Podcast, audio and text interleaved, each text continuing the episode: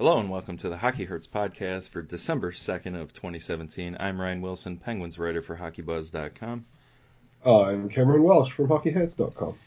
This week on the podcast, we're going to have a podcast because we've tried to do this goddamn thing three times already.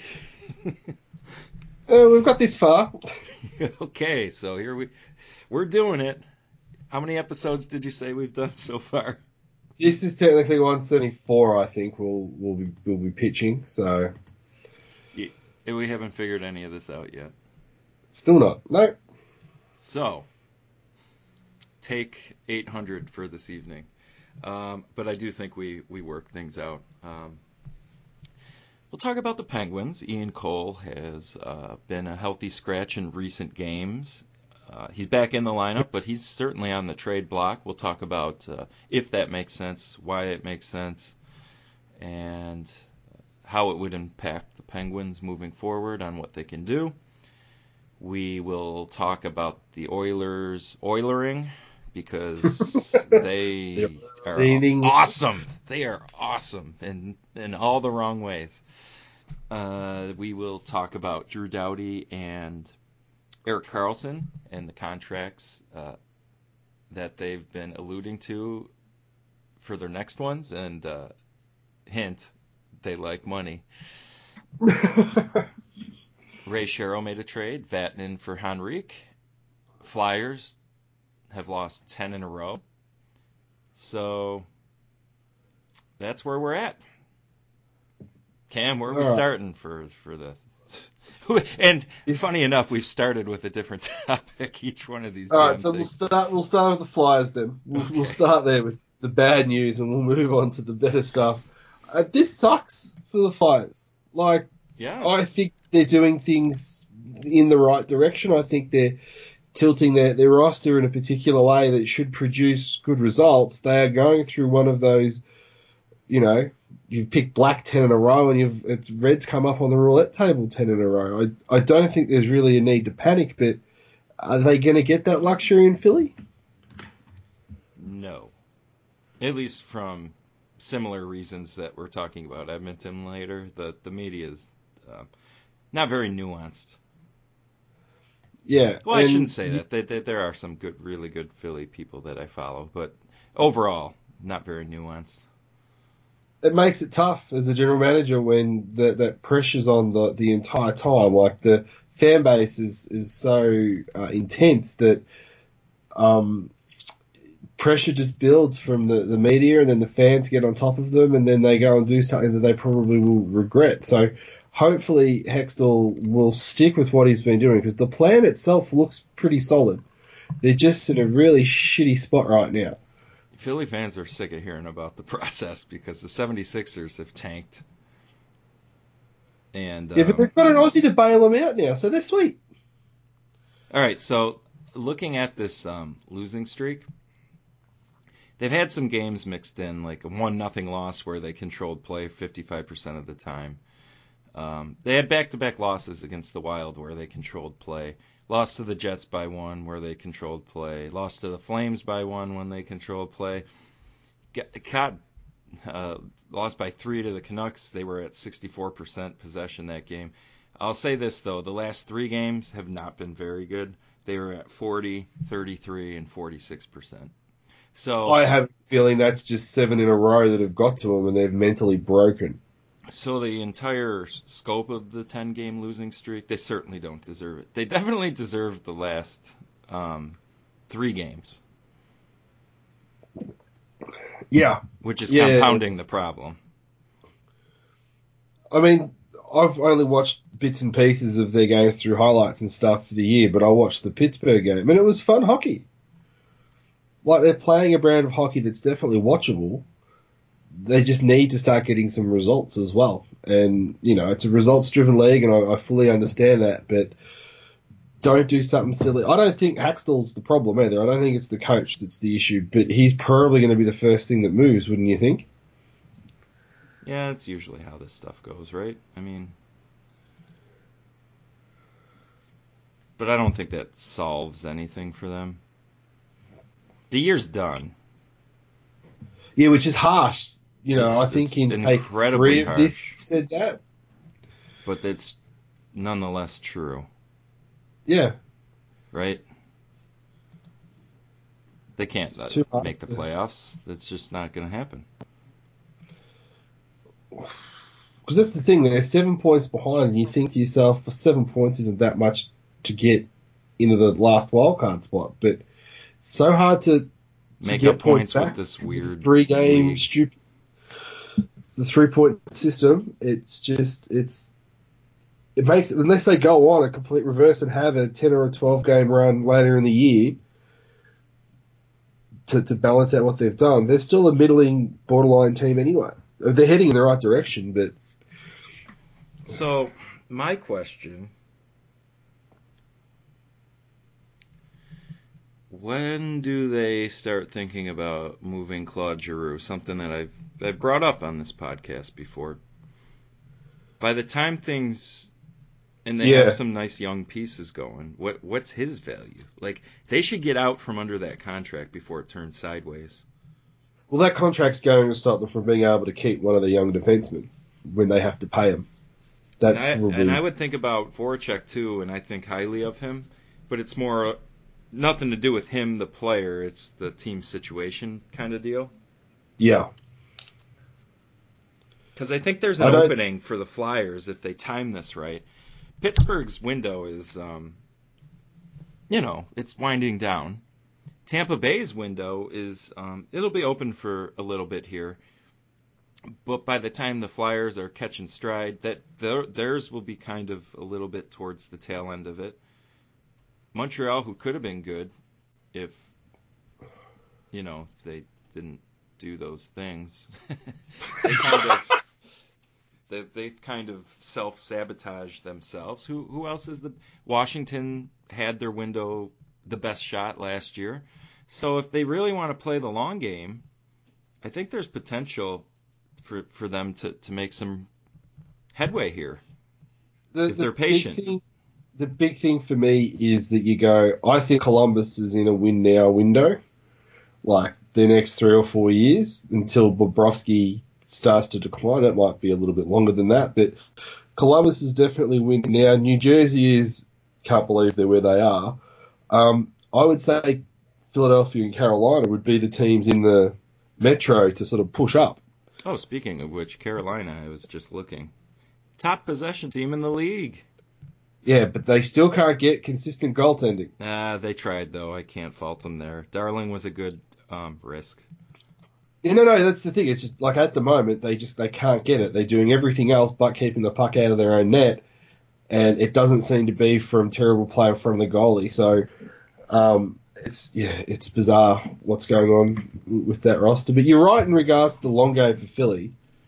You look at the the way teams cycle around. Pittsburgh is on the back end of their window, most definitely, and um, depending on how awesome Gino and Crosby are, will depend on how long that tails out for them. But Philly, if they time it right with a couple of moves, should be able to get the parts because they've got.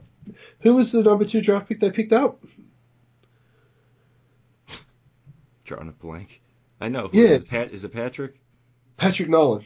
Or No, so Nolan. I don't- no, No, Patrick. Nolan Patrick. That's it. It's like so they've got a number one center sitting there. So they might be using like Drew and, and Voracek to sort of protect him from having to play heavy minutes, but um, you know him and Couturier are gonna are gonna be the pillars of, of the offense for that for that roster. So I think you're right. Maybe do try and move both of those players in the next 12 months. Probably Drew now because he looks like he's having. I know he's having a bit of a renaissance this year, but it felt like he'd hit that that cliff curve a little bit earlier than I thought. Yeah, like I said, it's just a timing thing. Sometimes the shit just don't work. You know, Yeah, your players don't come together in the right cycle. Exactly. which is frustrating because uh, Giroux was a terrific player, um, but he fumbled that baton. What are you gonna do? You know. Jesus, you're smart ass. Can't drop it. People pick that shit right back up. yeah. Sorry. I put the treat it like a bar, so you're in trouble. Um, Oh, Oh, let's move on from scored. was it Gino again? Carl, good to see you. oh, Haggers, radio. Oh man, he's been having a rough year, so good for him. Good for him. Two nothing. Buffalo is dog shit. All right. Um. So I don't I don't have too much more to add on the Flyers other than you know the season's cooked. Keep thinking long term here. Don't make any rash uh, decisions to save a short term that doesn't exist. No, and well, the other thing on top of that is the way, like you've mentioned it before, the way the draft, the lottery works now, they could stumble into another number one or number two pick, no matter where they are in that list, and they'll get yet another top quality defenseman. Dahlin is a defenseman. Play right? with. Is he not the? Yeah, correct. I've seen some highlight stuff that he can do, and he's Karlsson-esque in regards to how he moves on the ice and how he sees the ice. It's um, It's another, whoever gets it's another tease for Buffalo. He'll be in the World Juniors in Buffalo uh, later Ah. this month. And um, They- they that is the piece that they need more Yeah. than anything. they'll get number two pick in the draft. You watch. Yep. Poor guys. Pittsburgh gets number two in the draft. They get Malkin and Staal. Buffalo gets Sam Reinhart. It's just not quite the same, is it? Yeah, it's really not. So, um, where where do you want to bounce next? Um, let's chat about Ray Shero in the uh, Devils trade. Can't believe he fucked the Penguins over like he did, man. No, um, no, he's he's been doing a good job with uh, New Jersey so far. I think. I thought he made the right Yep. pick with the the number one overall selection. I think there's a higher ceiling with uh, Nico, Yeah, even though Nolan Patrick should be pretty good too. uh, Nico feels like he's he's higher up, and Patrick feels like he's a little more ready right now. So he has gone for a pick looking forward rather than first place Devils. Are they still in first? no, no. No. They're not. Yes. I've been slacking this year. But it's good trade for both teams. Like Adam Henrique really helps out the Ducks in regards to the fact that most of their center depth is injured. Um, he's only 27, so he can be around for a while. Um, and Vatanen is a very dynamic skater who has some flaws, but um, will certainly help that team in transition. Yeah, I thought it was a good trade for the Devils. Um, we talked about this, uh, I think, twice already. Uh-huh. So New Jersey's got Nico and Zajac right now, and you, that leaves Henrique as like a third line center. But the value of Henrique as a third line center without maybe um, super solid wingers, they're the, the Devils aren't quite at the three scoring lines approach, or you, they're that more offensive model yet. So it made more sense for them to trade him to shore up a, a what I would consider a bigger hole for them. Yeah, So- the, the, there was a good good use of assets. Like, like we've got three centers. Henrique is a third line center. It doesn't really hold for us, but we'll grab Vatanen, who will certainly help us on the back end where we're a little lacking. Um, so yeah, it's it's well done. Yeah, made logical sense. Um, the cost was, um, and it's not like Henrique's contract was great. You know, No, I mean it, it. Yeah, I think the what is it? It's a little bit more for Vatanen. I think the extra eight hundred grand they're paying for Vatanen compared to Henrique um, works out well for them. uh, four mil. I guess it's not bad, but I guess I was I thinking of reckon- Zajac. Yeah, but I don't like Zajac's contract, but that they weren't moving that, so I think the Devils are moving, and Will Butcher's been good for them. Well, candidate for the Calder, really. He's uh he's got a lot of points if I'm correct. That's all you need to do. That's all they base it on.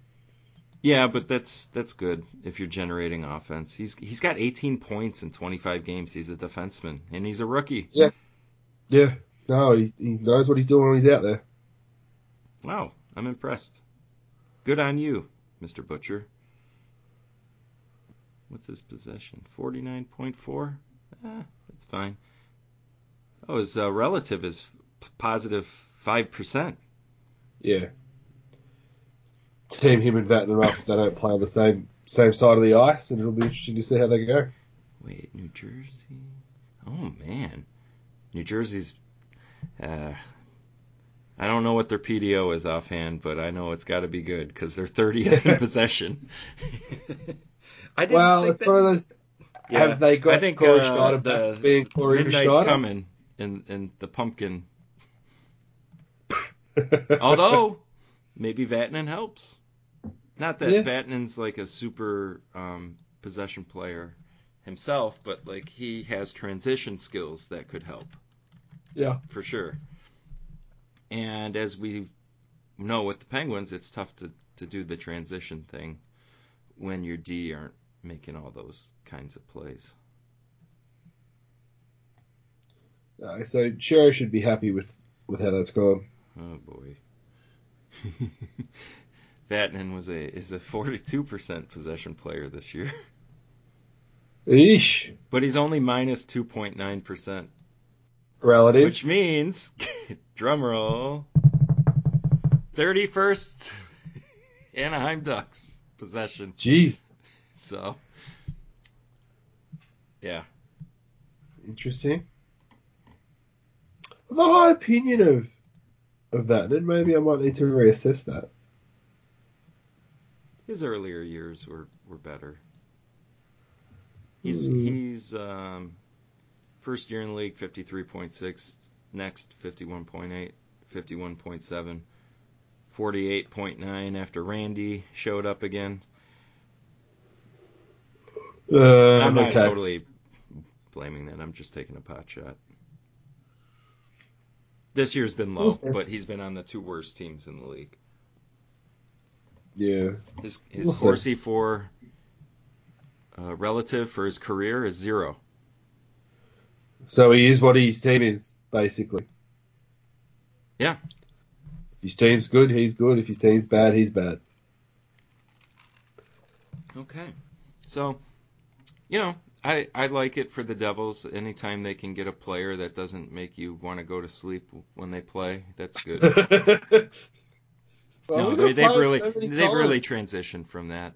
I will always um, insult them because of my childhood, but they're they're Ray's doing good, and you can definitely tell that it's not the, the same team it was before. It's not Lamoriello Devils, Nope. which is good. Hey, you made that joke a second time. Good, good for you. Yep. Yeah. All right, so moving from that defenseman to Ian Cole, Oh, we're going. are they going to get? Are Okay. they to get value for him? Well, here's the deal with it. You're either going to get value for him or you're going to hold him. Those are the options. Don't give him away for cheap. What, cheap. what's the point? Correct. He's a great bottom pairing defenseman on a competitive or on a competing team. Not great, but I don't. You don't worry about him in a bottom pairing role. At least I don't. No. No. And even No. spot duty, he can like playing with Schultz. They they've done all right. So, you know, if you're gonna trade him, like if the Oilers are gonna offer Connor McDavid, yeah, sure. All right. If you'd said R and H, that's a more plausible fuck up. Yeah, but why why settle for R and H when you can wait for the Oilers to keep losing a few more games and and the and the biggest part about this uh, Ian Cole situation is the Penguins have given his agent permission to talk extension with the potential team he's traded to. So there's more value there. So that's why it goes from RNH to McDavid. really? You're smart. Because then No, then he can sign for eight years. Oh yeah, yeah, yeah, because he's already there. Like they can talk about the deal and then not sign it until he gets there. And who who wants the guy's looking at an eleven million dollar raise next year. Who wants to pay that? I um, I don't. I'll give I'll give Rutherford credit here in that he hasn't. This is like you said last podcast. Generally, at this time of the year, he tries to make his move and, and get things sorted and settled, and then not really want to have to touch the team. He's gone out, and obviously, right now it's on hold for them. But um, he Yeah, didn't pull he the trigger on something. scratch. that was stu- I'm Yeah, wondering how close the deal was during that little time period. And I know you and I have joked on Twitter about this, but the fact that Cole has two Stanley Cups and is a right shot defenseman, No, he's left. he'll is he left? Is he? Yep.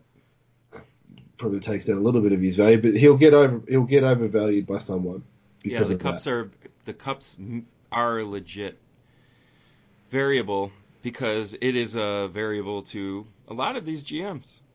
Yeah, And And he's, that's- and he's not a bad player. no, and he's tough and he blocks shots. Man, he he's the kind of guy you win with in the playoffs. yeah, as long as he doesn't score in his own net. Um, No, you're you're wasting material for later.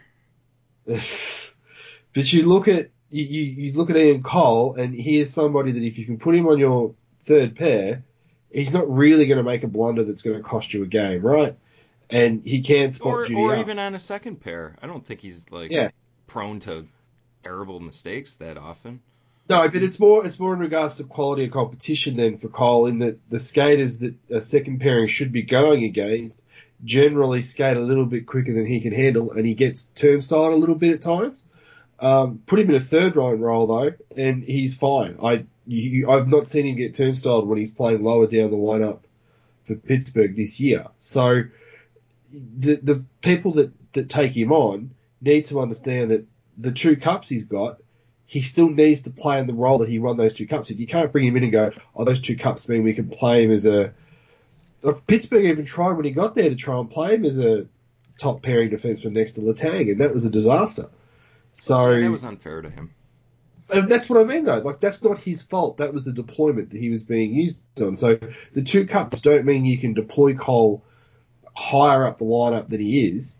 You can't get him to go, oh, we know he can be this. Because he's not. He's too old. He's not going to improve on what he is now as a defender. So the Oilers, I, this is the thing with the Oilers. It feels like that's what they're going to try and do to him. Yeah. Um, well, if the Oilers were to trade for him, but then they'd be looking for a number one center. So that's that's really tough, you know. But about Ian Cole and what Pittsburgh's looking for, I think not only third line center is a, is is a clear need still, but I think they would look to get any kind of impact forward in that trade because I do think if they were able to, and it it might not come through a Cole trade, but I think if Pittsburgh was able to get like a legitimate um, winger that had ability, that they would potentially move Guentzel to center in that kind of situation. And then go for the three line deal again. Yeah, I get what you mean. and and give um well it's tough to say the the line combos without knowing The, the philosophy this there, I, I potential- maybe non-existent player that will never show up but um yeah you, you It- hold on it's to that him. one extra depth forward, yeah. you hold him if it's not for the, a forward of substance right or Yeah, don't if you get give him or, away. sorry, you- if you get a first round pick and have that ability to move it for that player too, like yeah, indirectly and use down Cole. that that value that pick's not going to be any value if you get it from Tampa, but if you get it from Phoenix, then it has value. So Yeah, where they're they not, where not trading a first round pick for Ian Cole. No, I know. I was using two very extreme examples, but that's what they have to sort of look at as well as where does that that first rounder come from if it comes to being a futures because they'll want that future to trade for, like you said, uh, a forward that can move the needle. Which is hilarious talking about this team like that because it feels like they need another defenseman.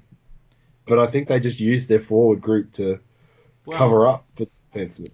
They can survive with the top four of Letang, Dumoulin, Maatta, Schultz. I think they won a cup without Letang, so like if you focus on the forwards, you know you can. Yeah, but Get that forward done. group right now is not. It's not the one that it was. You're right, but Yeah. what these trades are, maybe they can tell St. Louis to take Reeves back and, and get that first rounder or, or or the the prospect back. Yeah, it's yeah, it, it's one of those things where everyone sees in the playoffs Reeves is going to play, and it's like they've still got to get to the playoffs yet. Like they're the way they're playing, they're a fringe team. Well, um, looking better lately. They can't afford to have. This is the thing. They don't have that buffer through the year. They're going to have a run where they lose. You know, three of five, and they'll have it again though. That's the that's the thing with Sid and Gino being older, is that they can't just pop them all on their back. And same with Kessel. Kessel's been brilliant this year. Kessel's they're going to have awesome. slumps. Yeah, and they're going to have slumps through the year. And if they get one of those slumps at the wrong time of the year, they could find themselves on the outside looking in with five games to go, and that makes it real tough.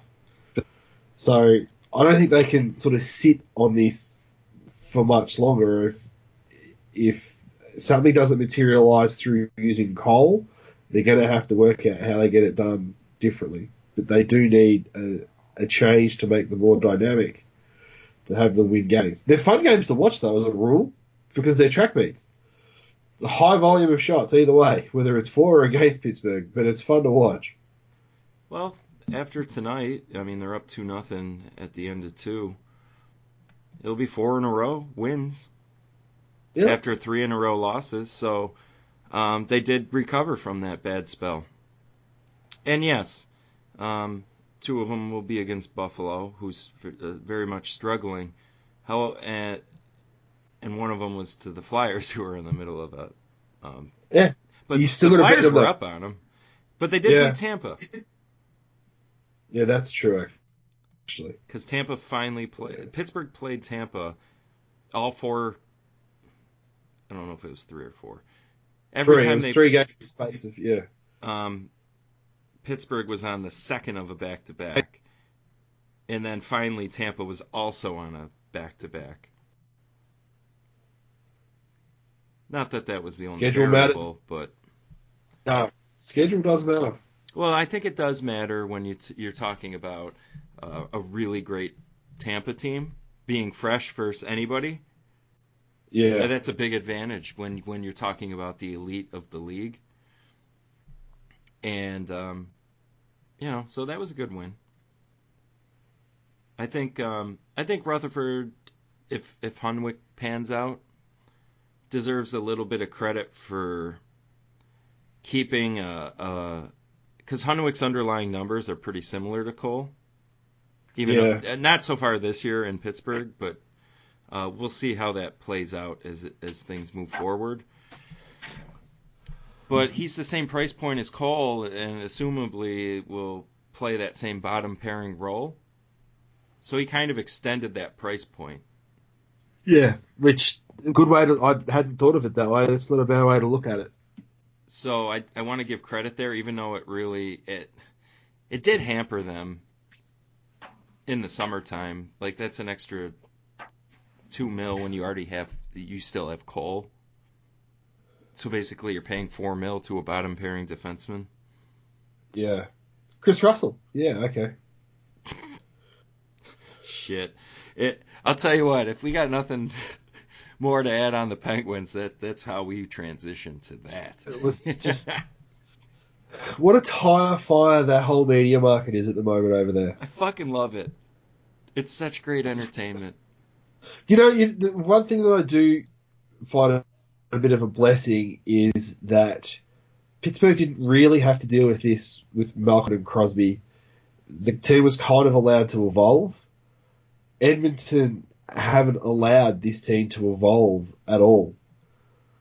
Like McDavid's done nothing short of what Crosby did in his time. I And think yet- he's right to the script. Didn't Sid win his first MVP second year? Uh, yeah, exactly. And what was it? First cup in four, like his fourth year. So yeah, good luck on that one, Connor. Yeah, so there's not. I, I don't know w- what more Connor McDavid can do. I mean, yeah, he's got some. Oh, he's got to. He's got to not turn the fucking puck over like a stupid head. He's got some turnover issues at the moment because he's trying to do more than he should. He's the only asshole on that team that has the puck. Correct, and, and the fact that they're the things that they're highlighting, and then you That's know Kris true. Russell They're actually, has. they're actually a good possession team. I'm Yeah, just taking I mean- needless pot shots there. Kris Kris Russell, you know, makes a blunder that you know, I won't say could happen to anyone, but it's never going to No, happen to him. I truly, it, none of my Kris Russell opinion has been changed a bit because of that. And in fact, No. I'll tell you what I tell my high school players when they come off the ice after a, a- a an obvious mistake, and they're, you know, the body language is terrible. I know that, that I know that they know they fucked up. I know they fucked up. Yeah, So the question I ask them is, "Hey, did did you do that on purpose?" And I ask it in such a dry pan fashion that they can only smile, like we both know. Like, "Hey, did you do that on purpose?" And it kind of breaks that um, feeling bad and reminds them that, of course not. I obviously didn't try to do that, and and you move on Yeah. from those kind of plays. So, um, that has nothing to do with anything. And he was having a fine game. you In that individual game, he was having a good good game till he scored on his own net, and that was the game-winning goal. But the Kris Russell stuff brings in a much larger uh, discussion because Yeah. It's hilarious. he's the absolute kind of guy that um, uneducated, lazy media would attach their wagon to. The treatment that Russell's getting from the Edmonton media now is what It's what Wayne Jordan- Gretzky deserves. it's it's it's Jordan Eberle didn't get this luxury, and they're struggling for secondary scoring, and they just took pot shots at Eberle for being uh, honest enough to say, yeah, you guys fucked up my confidence. So what is this a complete overcorrection of uh, for Kris Russell? No, it's because he does all the stuff that they think is valuable to to win a game of hockey. Like the overcorrection of guy, oh, he's a great player and a great guy and all this. It's just like, no, he could be a great guy and somebody that you want to have in the room, but he's not four million dollars worth of a great guy, and he doesn't bring enough to push the needle the correct direction for Edmonton to pay him four mil. And He's a, he's a third line. That four mil has cost them big. Oh, it's just yeah. You know, I, it's probably the thing that frustrates me the, the, the most with this Kris Russell stuff is that the arguments people have had against Russell before this watershed event of scoring on his own net like a sniper was that Been a before the consistent thing. yeah, exactly. Like everywhere he's gone, the, the problems he creates for his team on the ice have been the same. Everywhere he's gone. And every time he's gone to a club, they've gone, oh, but he blocks shots and he's so great in his own zone and he's so tough. But it's not helped everywhere he's gone. And they committed, was it four years on top of the four mil for this kid? Yeah. That that doesn't and help. neg- them. negotiating against themselves. Yeah, like McDavid earning 13 mil or 11 mil or whatever it is against the cap next year isn't going to be the reason they struggle. You pay those guys up. It's the guys like Russell that you overpay for, and fucking Lucic on whatever he's on. Six. Like he's taken a team that was fast and could skate, and has slowed them down with you know, He's- Chiarelli He's making six million until forever, the sun dies. or until we all get blown up. So it might not be too long. Eat And- Arby's. he, and I I kind of feel for the Edmonton fans because they didn't ask for Chiarelli to come in and be the general manager, and he's literally trying to mold this team to what he had at Boston. He's gone for character guys, and he's brought in guys that give a particular style of hockey. He won a title Uh, on accident. well, he won it Tim off Thomas goalie. was amazing, and the structure of the team was fine, but it wasn't a very. They're the lowest possession winning. Well, hold on. Before last Pittsburgh year. last year. Yeah. Surely Pittsburgh Yeah. last year. and and I was I, you know, I'm out there saying like Pittsburgh's getting pretty lucky here. So Yeah. uh, same opinion about that Boston team. So now Chiarelli's like Edmonton needs to be that lucky. I, I got bad news yeah. because this team's mean- not as good as those other two Boston and Pittsburgh teams. No. I And Cam I Talbot ain't those goalies. Although he had a No. very nice year last year. Uh, so, Todd McLellan. There's been a ton of criticism on him for what he said about Kris Russell. I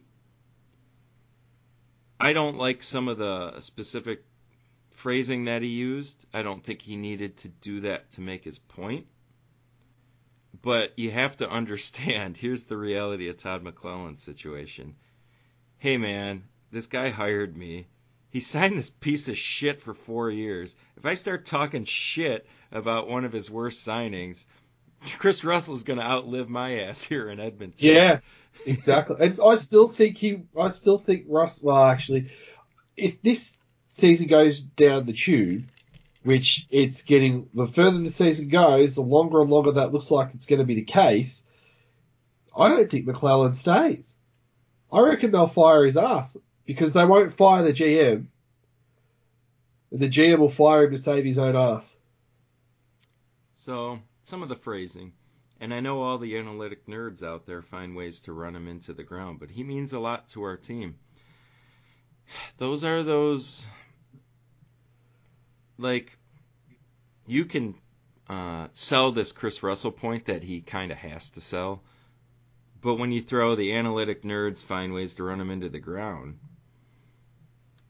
um, it's showing me that maybe you're not the right guy in 2017 to be running the team. I think you can't you cannot ignore that stuff.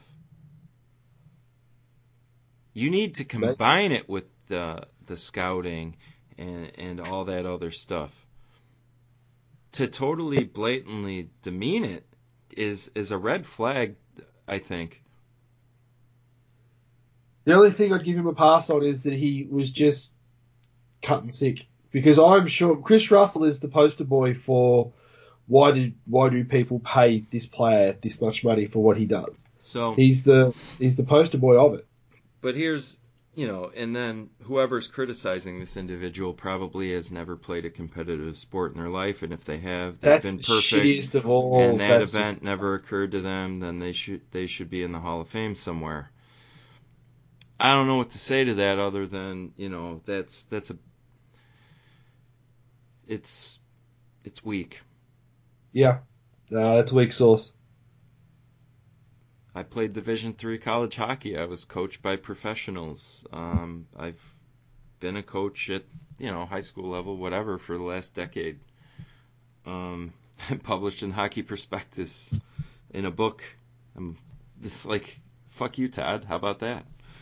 The, Yeah, the fact that you think you're you're that much, you, you you're running um, Connor McDavid into a 29th place finish. So Todd, um, I bet I could do better because there's only two slots I could do worse. By random chance, I would do better.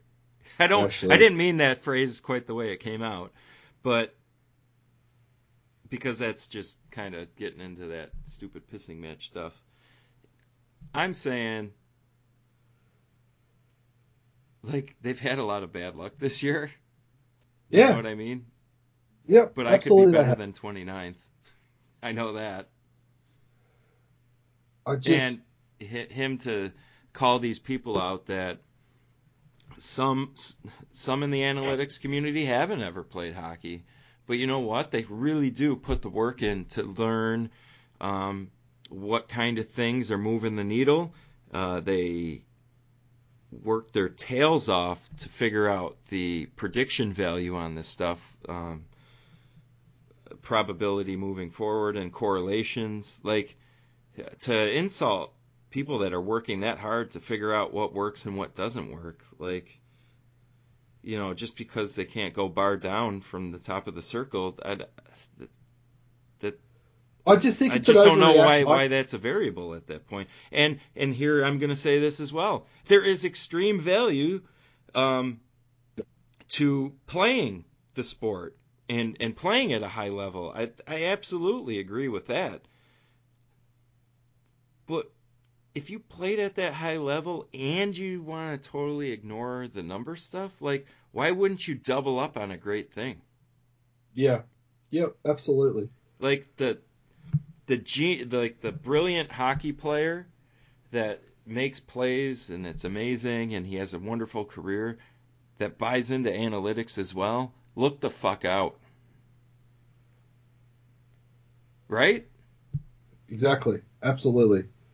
What if like Sidney Crosby, who's a, a, hockey nerd by all accounts, and by the way, I, I don't think he's big on the analytics that we talk about on this podcast. But let's, in a hypothetical world, say Sidney Crosby becomes um, a coach or upper management guy and totally buys into analytics. Being eh, he, look, come on, that would be like a deadly. Well, it takes it, it takes the emotional one, right? Absolutely. The the thing for me with the numbers is you get there and you watch a guy play and you go, all right, is what I'm seeing on the ice real? What are the returns on the effort that this guy's putting out there? And you can go and have a look at the numbers and go, well, he's letting a lot of shots go by, but they're from the outside. And when he does get his scoring chances, when he's on the ice, whether it's him or his teammates, they're getting higher quality shots. So he's a net positive for the team does he give us enough net positive for what we have to give up to, to get to obtain that player? I don't think it's that. I don't think it's that complicated to mesh the two of them together. I mesh it all the time. I know people don't think that, but uh, the point, the reason I don't write about or talk about, well, sometimes I talk about it on here because a podcast is a better forum for expressing this kind of stuff, subjective opinions, you know. Yep. But writing I don't bring up like my eye test stuff as much because like you you're assuming the person reading it values your subjectiveness. And I don't want to make that assumption, so I try to keep it objective with the number stuff. But I do value my subjective opinion on hockey because I've seen a lot of it and I I'm I'm proud of my background in the sport. But I don't like to bring it into the, the writing part of it, but it, it is an evaluation tool. Like when I'm, that's uh, the eye test stuff is what gives me the ideas to, to chase the the evidence. Yeah. You know what I mean? Like, all right, I'm yeah. this is happening uh, a little bit. Is it actually, or am I just um, rubbed the wrong way because of biases? So it I'm just I'm just saying yeah. I'm just using the numbers to say, all right, my eyes aren't wrong all the time.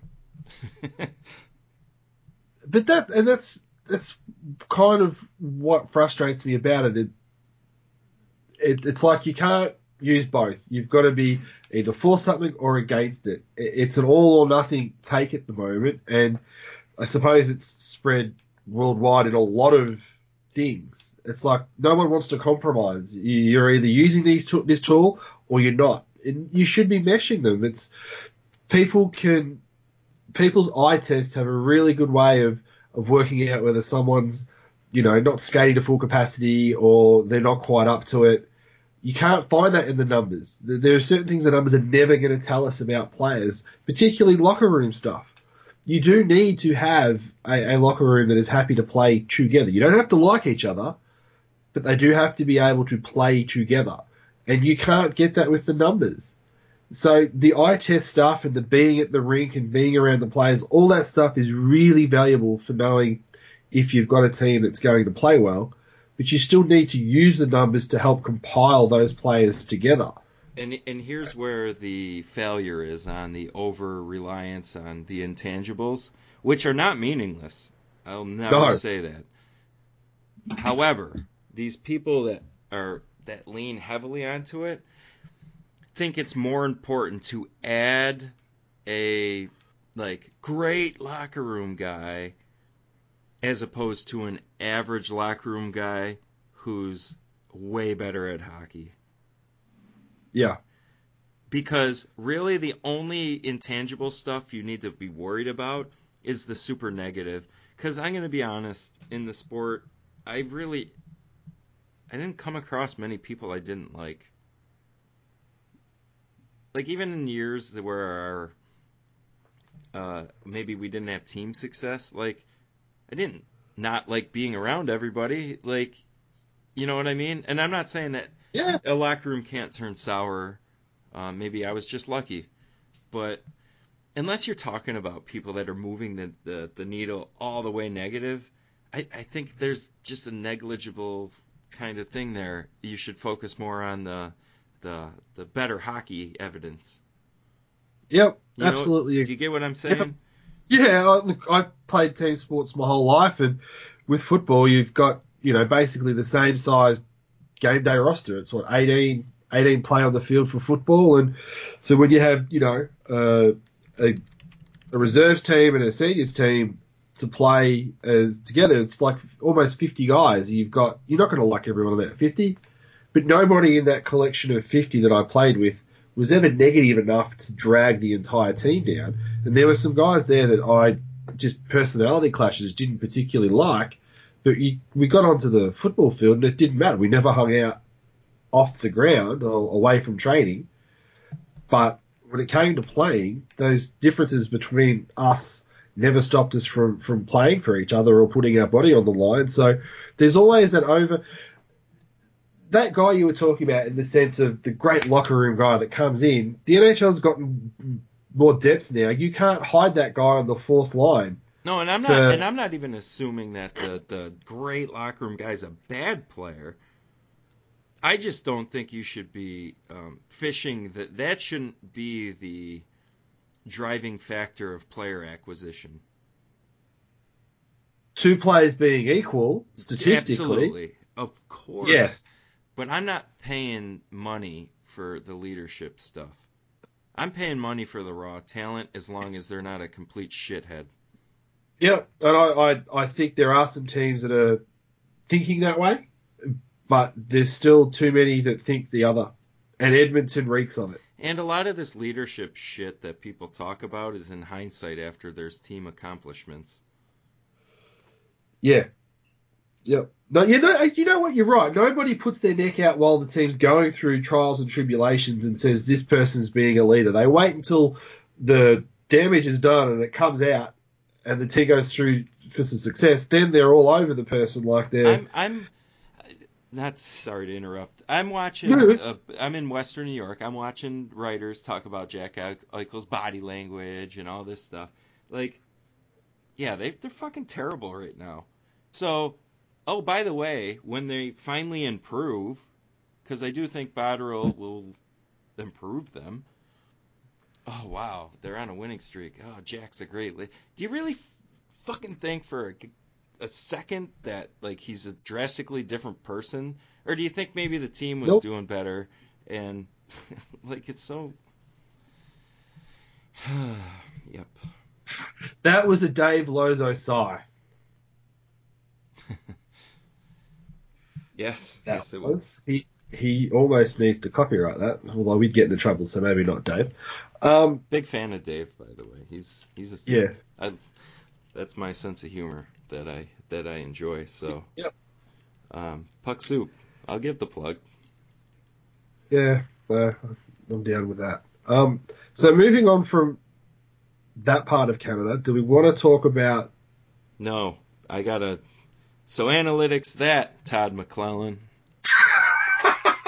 if you want, man. Uh, so how much is Karlsson going to get paid? Great question. Going to be a shitload if it's in Ottawa. Ottawa won't pay what he wants. Yes, they will. For him, they will. the They'll make that exception. I don't. I hope they bloody do for their sake. I hope they don't. I want him out of there. Oh, But here's the thing. A, Ottawa is going to pay market rate. And that's awesome. Because Connor McDavid didn't. screwed himself out of lots of money. And oh, I'm going to save the money so that the team can use it. Well, they used it on Kris Russell and Milan Lucic, so congrats, Connor. You um, that money that could have gone in your pocket. Well, it would have been better if you just took the money so that your team didn't do that. Yeah. So you actually hurt the team, Connor. You hurt the team. But um, yeah, Erik Karlsson, good for him and good for Doughty for saying, yeah, we're gonna we're gonna make what we are worth, and um, I applaud them. yeah. No, it's. I would like to see them get paid a lot, um, because it'll help push the prices for the players, and the, another lockout's coming as well anyway. So I want Erik Karlsson to get an absurd amount of money, and I don't care if the contract sucks because an Erik Karlsson contract, I know this is going to sound crazy, could suck based on years Yeah. of money just because he'll be um, not old when it starts, but you know yep, he's late, later 30s age. when it ends, and that's always Yeah. risky. Even though he's one of the guys that I would have uh, less reservations about. But I hope he makes like 15 mil a year. I don't even care. I if I complain about his contract on here, just um, scold me because I want Okay. him to earn all the money that he deserved. Because he's an all-time great. Yeah, he is. And Doughty yeah, is, is a great defenseman too. I know he's lumping himself with like uh, he didn't lump himself with Karlsson. He he more lumped it uh, with uh, Subban, which I think isn't absurd. But he's like, yeah, he made nine. We're gonna make more, and uh, he shouldn't be criticized for saying that because um, inflation.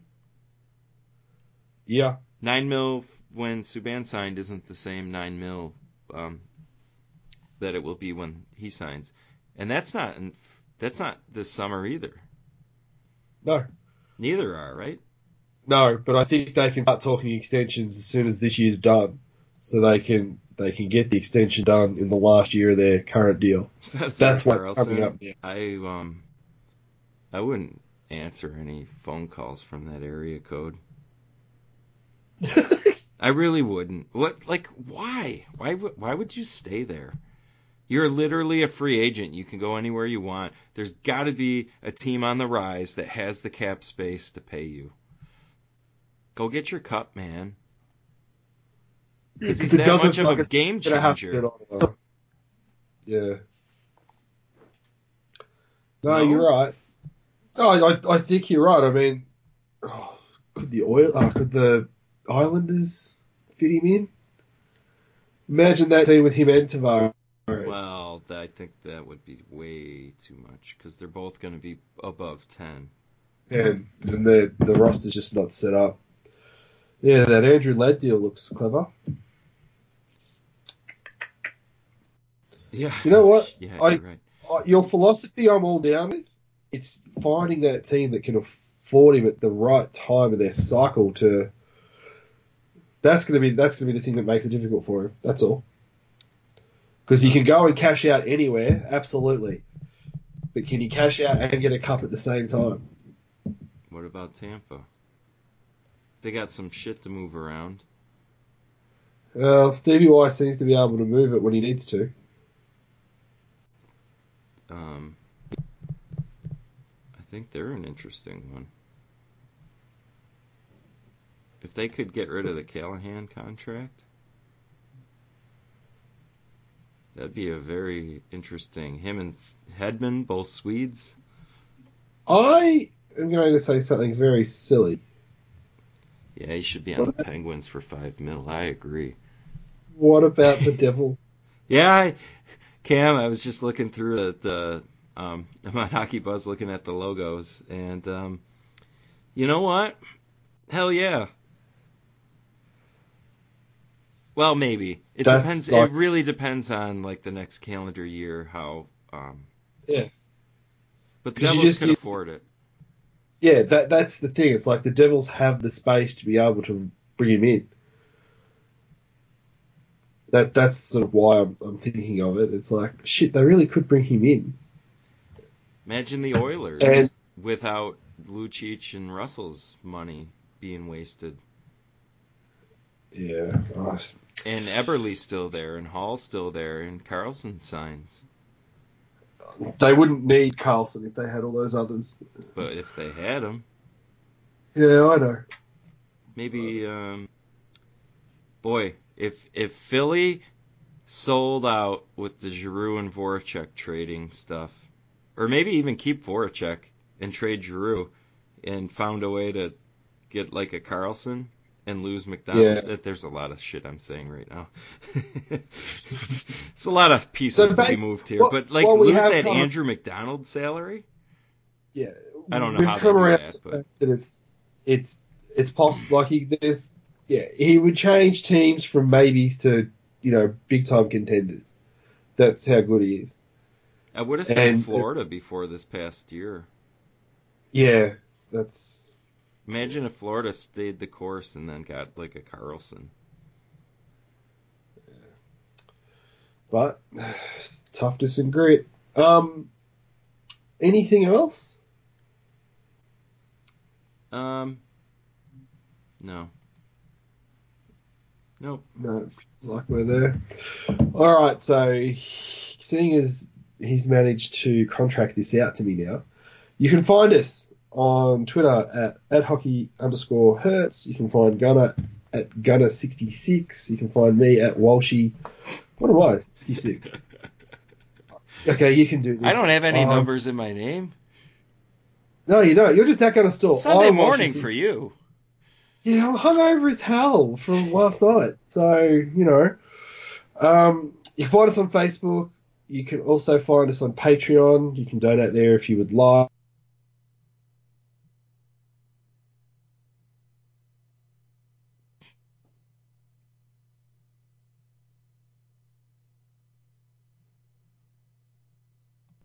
So Cam cut out. Uh, you can find us at all the places he said. Uh, sorry for cutting out there at the end, and uh, we'll see you next time.